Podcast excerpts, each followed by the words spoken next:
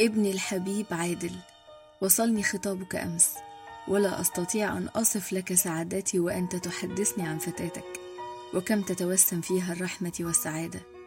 أشعر بالارتياح لكلامك ولحسن اختيارك. بلغها سلامي ومحبتي وأعدك أني سآتي القاهرة الشهر القادم لزيارة أهلها وطلب يدها الكريمة. بارك الله بك يا روح الفؤاد وجعلها لك خير سند بعد الله. والدتك تفيد الطيب.